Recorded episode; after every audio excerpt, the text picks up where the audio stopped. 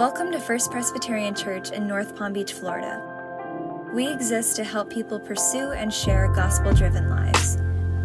We hope whether you're investigating faith, a seasoned follower of Jesus, and anywhere in between, this podcast helps you connect with Jesus.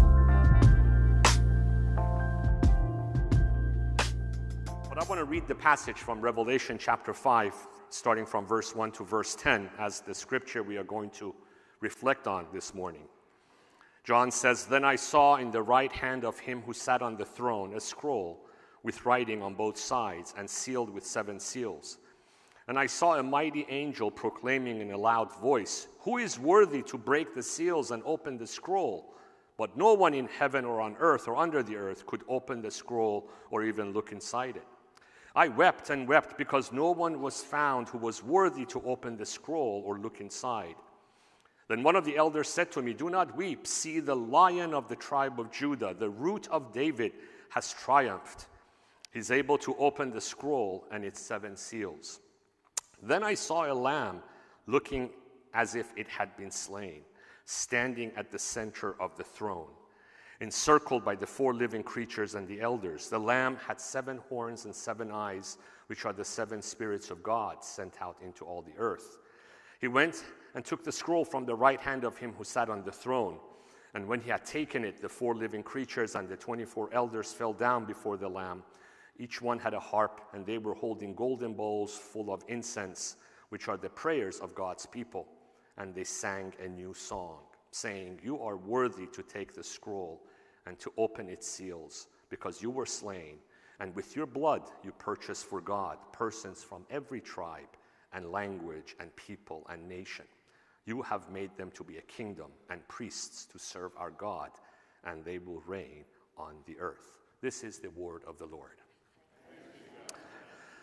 Jesus, as this congregation has been going through a series called Looking to Jesus, I pray that this message would enforce and continue the same invitation to look to Jesus all the upheavals and the storms of life in the midst of all our brokenness, look to Jesus, the Lamb.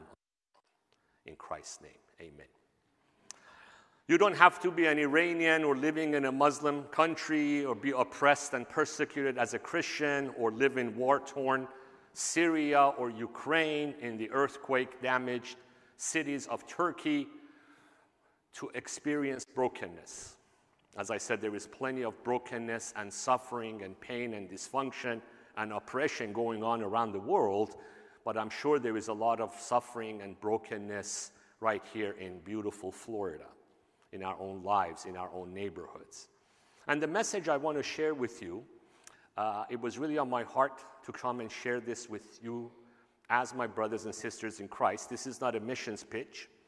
Uh, this is a message from the Word of God as a pastor to brothers and sisters in Christ about how we need to keep looking to Jesus in the midst of all kinds of trials and discouragement and temptations and hurts and suffering. It's a message that is part of my own life because I also experienced a time of deep pain and suffering a few years ago. And uh, five years ago, I went into a time of tremendous uh, pain, a time where I felt like my life was falling apart. Nothing was making sense life and death situation uh, because of family uh, health issues.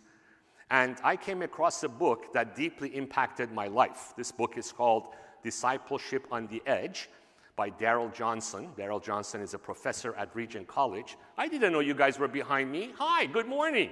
Sorry, I always like to address everyone. I, I thought you guys had walked off the stage. Darrell Johnson is a professor at Regent College. I had stayed away from the book of Revelation. It's a weird book. I didn't share this in the first service, Pastor Jared. When I first left Iran as a 16 year old Muslim teenager, I went to Portugal to a Christian school. The very first day I arrived in this Christian school, right off the plane from Iran, they put me in a Bible class to test my English comprehension.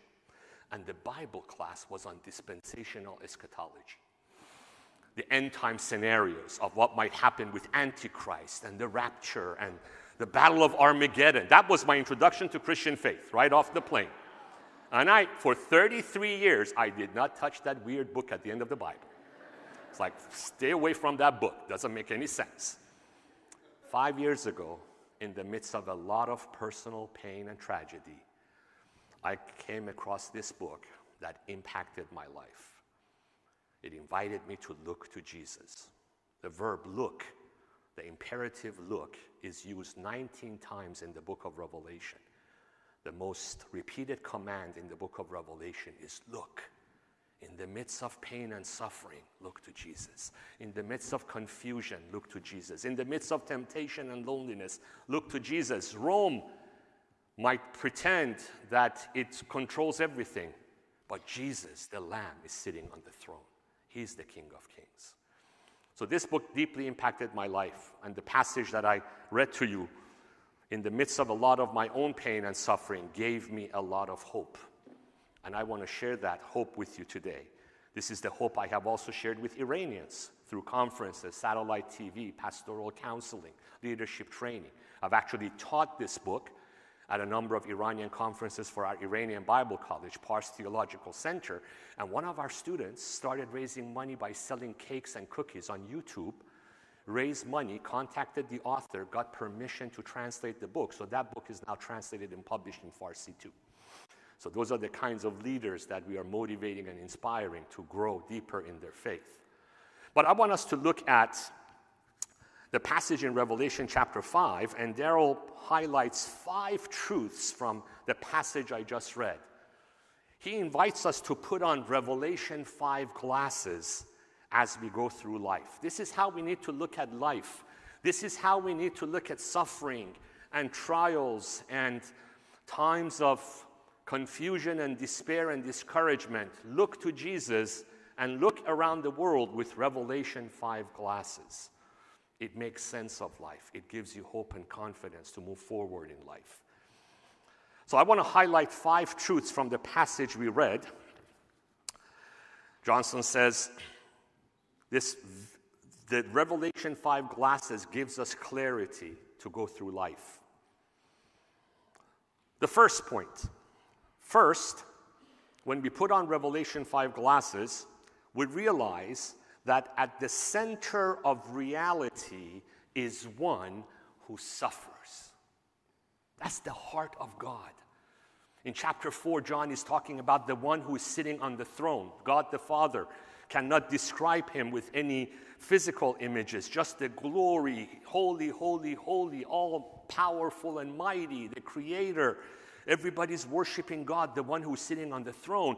But as he is zooming in into the throne room of God, he's seeing a lamb that was slain at the very heart of the throne.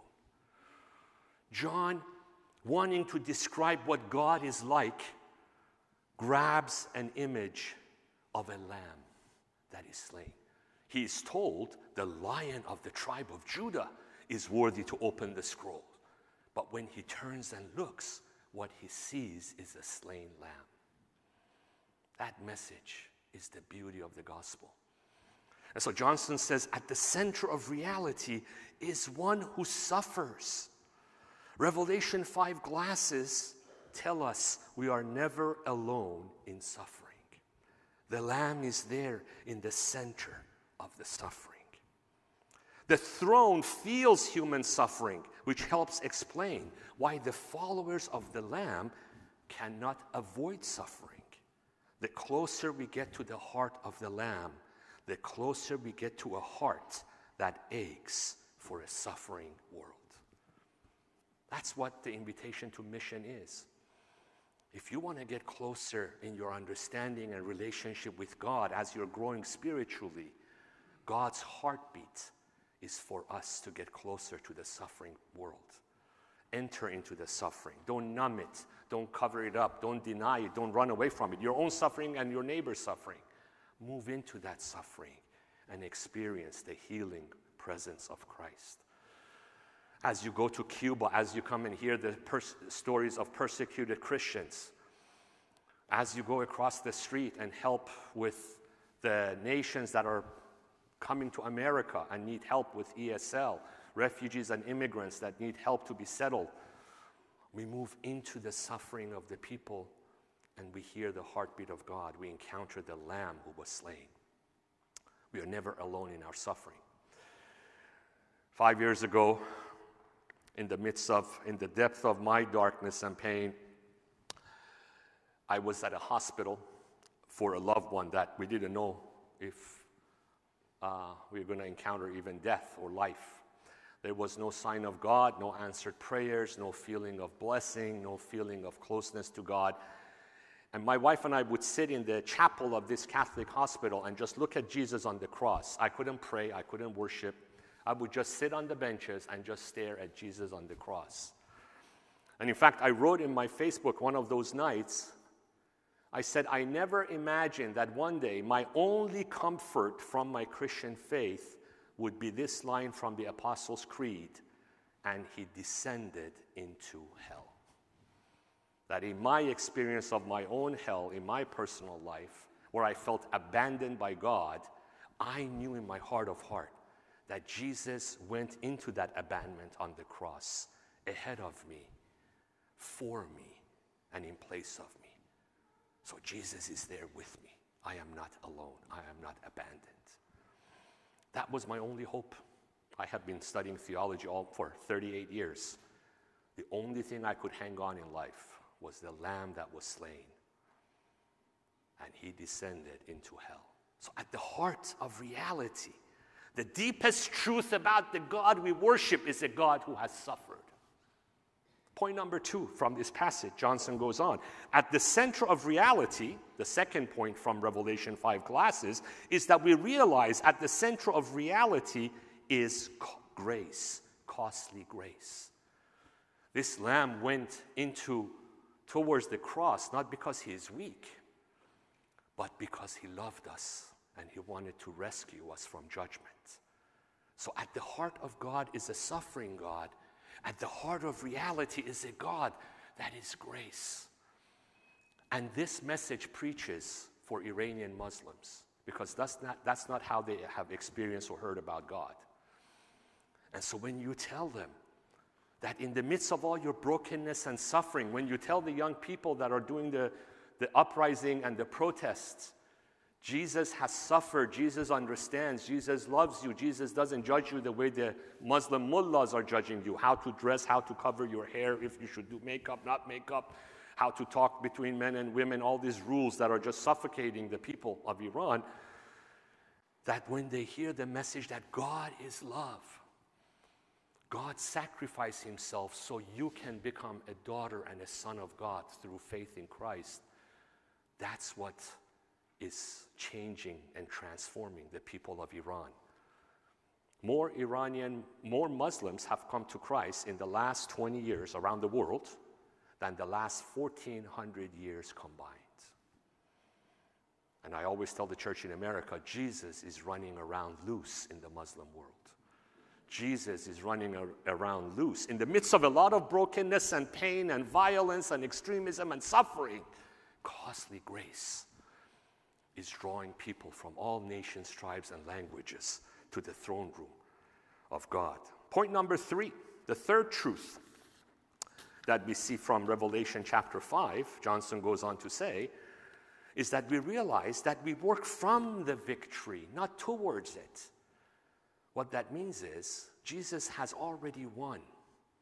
Jesus right now is reigning. He right now is the king. He is on the throne we already have the confidence that Jesus has won, and one day his win will be final and full. So we don't have to live with fear, we don't have to live with despair. We can get crushed, our churches can be shut down, but Jesus has won, and the story is continuing. I was ordained in the Presbyterian Church of Iran. I am now an ECO pastor, Pastor Jarrett, but I was ordained on behalf of the Presbyterian Church of Iran. I used to take Americans to Iran. We had a Presbyterian church in Iran, downtown Tehran, that was built in the 1860s. And I would tell the church in America, God has kept his people safe after all these ups and downs of our Iranian history. Well, that church is closed. all the churches are closed. And the government says this is the end of Christianity now that we close the church buildings. Now we have 100 times more Christians in Iran meeting in house churches. The missionaries were kicked out in 1980, accused of being CIA agents. The government says this is the end of the, this is the, end of the church now that the American missionaries are kicked out. Now, through satellite TV, through dreams and visions, miracles and healing, Bibles being distributed, it's estimated we have one or two million Iranian Muslims who are following Jesus in Iran. At the beginning of the revolution, we had 500. Now, the point is not kick out the Americans and the church will grow. I don't want you guys to misunderstand it. The point is, when it looks like life is falling apart, Jesus is on the throne. The slain lamb is on the throne. He knows what he's doing. In your personal life, if you feel like, you know, I haven't experienced an earthquake in Turkey, but, but my life seems like an earthquake is shaking everything. Jesus is on the throne. Look to Jesus. Don't lose hope. Don't live with fear. Be confident that Jesus is with you and he's already won the victory. Point number four. With Revelation glasses on, we realize that the way to the fullness of life is the way of the Lamb. The lion gets to the throne. How? By being a lion? No, by being a lamb, a little lamb. That's the way of Jesus. In fact, some scholars say this is the most incredible reversal of imagery in all of literature. That the lion of the tribe of Judah, when you look closer, is actually a slain lamb. Because Jesus wins his victory not by being a ferocious lion destroying his enemies, by being a lamb that dies for his enemies. That's the way of the lamb. That's how he wins his victory an Iranian, former bishop of the Iranian Assemblies of God Church, was sharing this story with me. His own brother was martyred, his pastors were, were, were assassinated. And he was arguing with God God, you're not protecting your church. You've given all the benefits to our enemies. The Islamic regime has all the money, all the propaganda, all the guns. They're closing our churches, killing our pastors, people, Christians moving into exile. Where are your promises of protection? And God, he says, I felt like the Holy Spirit talked back to me and said, with all the power and wealth of the Iranian Islamic Republic, do you see Christians, Armenian, Assyrian Christians, traditional Christians converting to Islam and starting mosques? And the pastor said, No. But with all the persecution, do you see Muslims coming to faith in Christ and establishing churches? He said, Yes. He says, So I'm not losing, I'm winning but winning through sacrificial love, winning through following the way of the Lamb. Johnson continues Remember, the Lamb is not foolish. Jesus Christ is not a dummy. The Lamb has seven eyes. He's immensely wise. The Lamb is not weak. Jesus Christ is not a wimp. The Lamb has seven horns. He is immensely strong. The greatest power in the universe is the weakness of sacrificial love. The greatest wisdom in the universe is the foolishness of sacrificial love. The Apostle Paul calls Christ crucified the power of God and the wisdom of God. And this is, I'm not just talking about big picture nation stuff, this is our approach in life. In fact, Johnson goes on into the Sermon on the Mount, the Beatitudes that your church is going through, I believe. The people you're struggling with to love, to be kind to, when our heart you know, is filled with anger and revenge, the way of the Lamb, the way of victory, is sacrificial love, sacrificial grace, the way of the Lamb. And point number five, and the final point. With Revelation 5 glasses on, we realize where it's all going. History is headed to the feet of the Lamb. That's the end of the story. Jesus will fully win. We are confident of that. In Revelation 5, we read the story continues in verse 13 of chapter 5. Then I heard every creature in heaven and on earth and under the earth and on the sea and all that's in them saying, To him who sits on the throne and to the Lamb be praise and honor and glory and power forever and ever. That's the story. History will go to the feet, to the worship of the Lamb, glorifying the Lamb and the one who sits on the throne. These two pages that I quoted from saved my life in the deepest moments of my pain and suffering. These two pages have given hope to lots of Iranian Christians who face persecution and suffering. And from the bottom of my heart, this morning, my hope for every one of you is that you are filled with hope by looking to the Lamb on the throne. And then by asking God, how can I move closer to your heart? A heart that aches for this world, a heart that wants me to enter into the suffering of the world with sacrificial love, with costly grace, with hope and confidence, with not with fear, but with humility. And see whether God is calling us, whether it's going on a mission trip, whether it's reaching out to the neighbor that God has brought to you, talking to your own wife or children who might be suffering and feeling alone. So, this passage has applications in all aspects of life, not just mission and going overseas. And just like I receive hope, I hope that this morning uh, you have received this message of hope as well. Jesus, thank you that you are the Lamb on the throne. Help us to live our life in all aspects of our life in, in alignment, in submission to this truth that you are the King who died and rose again, who are coming back to establish the Father's kingdom, and you're inviting us to say yes to your vision for our life, to let you be the hero of the story, to give up our role to be the hero of our story, and to acknowledge that you want us to be a part of your story of redemption. In Christ's name I pray. Amen. Thanks for joining us at FPC. For more info and to connect with us, check out www.firstpresnpb.org.